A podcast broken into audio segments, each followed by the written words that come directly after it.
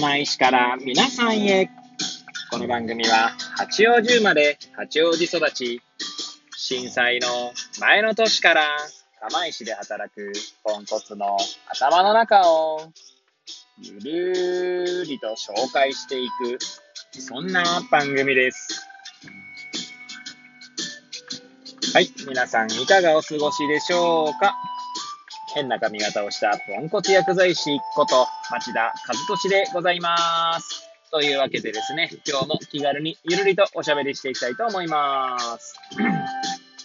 はい、すいません。はい。えー、さてさて今日は何の話をしよっかなーって感じなんですけれども、収録日時はですね、令和3年10月20日の水曜日、時刻は、えー19時、えー5分を回ったところでございます。今日はですね、ちょっと、えー来週、えー釜石でか、え開催します、支える事例検討会の、えーまあちょっと、なんだろう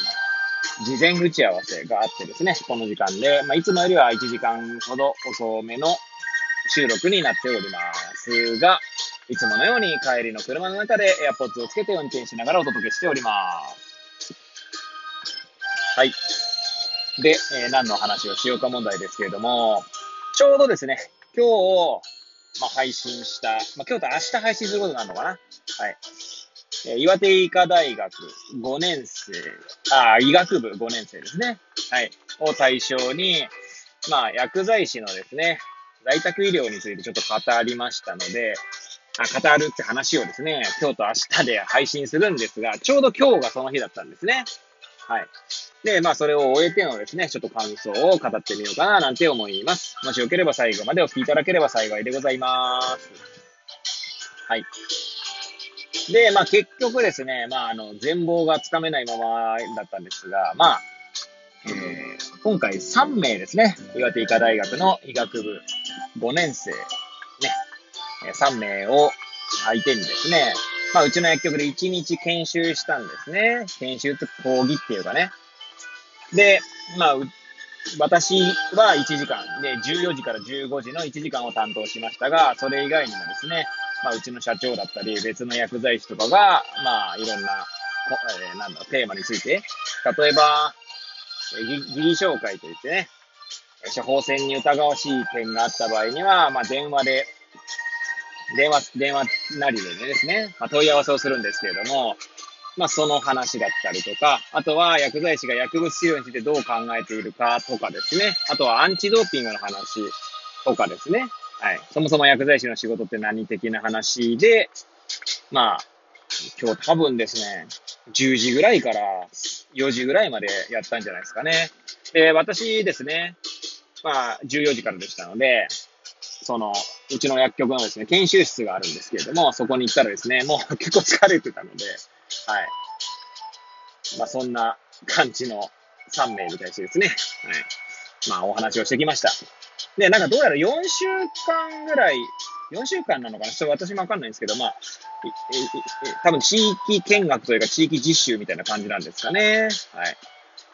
ね、釜石に来たと。で、診療所回ったりとかですね、包括支援センター行ったりとか、あとは、まあそんな感じですね、こう見学していくみたいな感じのプログラムだそうです。そのうちの一環で、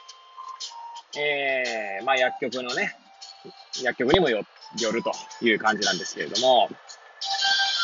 で、まあ私はですね、いろいろ悩んだ結果ですね、結果的にはですね、なんかスライドも作らずに、まあその場の ノリでというか、えー、1時間を過ごすことにしました。はい。で、まあ一応ですね、私が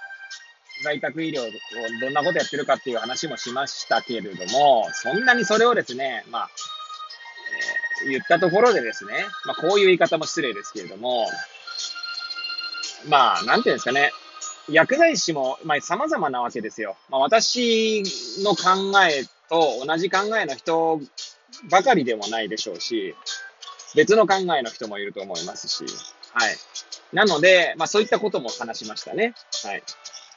ということもあってですね、あまりなんか薬剤師の在宅医療とはこんな感じだよみたいなことを言うよりは、まあ私の経験の上のことでしかね、まあ話せないわけですよ。はい。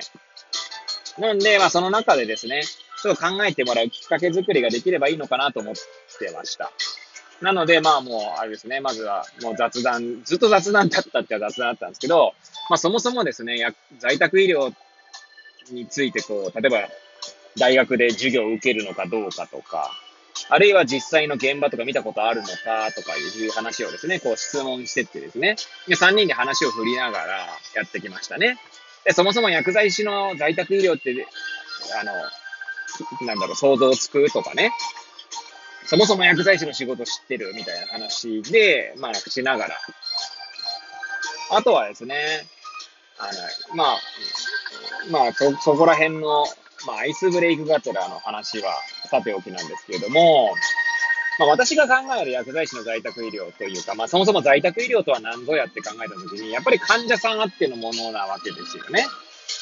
で、まあ、患者さんにはどんな人がいると思いますか？在宅医療を受ける患者さんはどんなこ人がいると思いますか？っていうのをですね、まあ、こう、ちょっと3人にそれぞれ、こう、当てながらっていうか喋ってもらいながら、で、まあね、いろいろ出てくるわけですね。寝たきりの人とか、はい。えー、独居の方とか、高齢者の方とか、はい。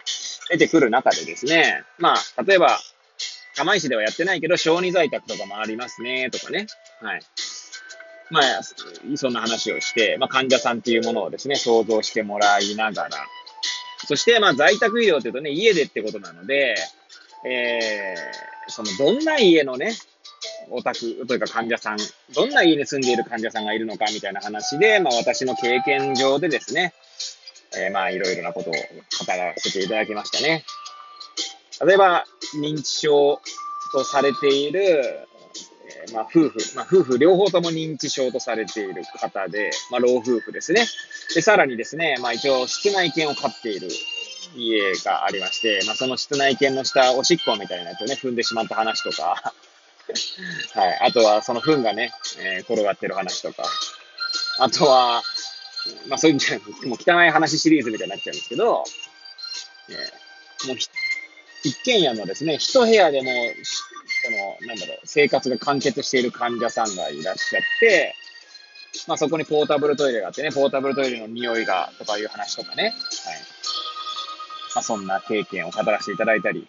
しましたね。で、そのままですね、まあなんか、いろいろ話を、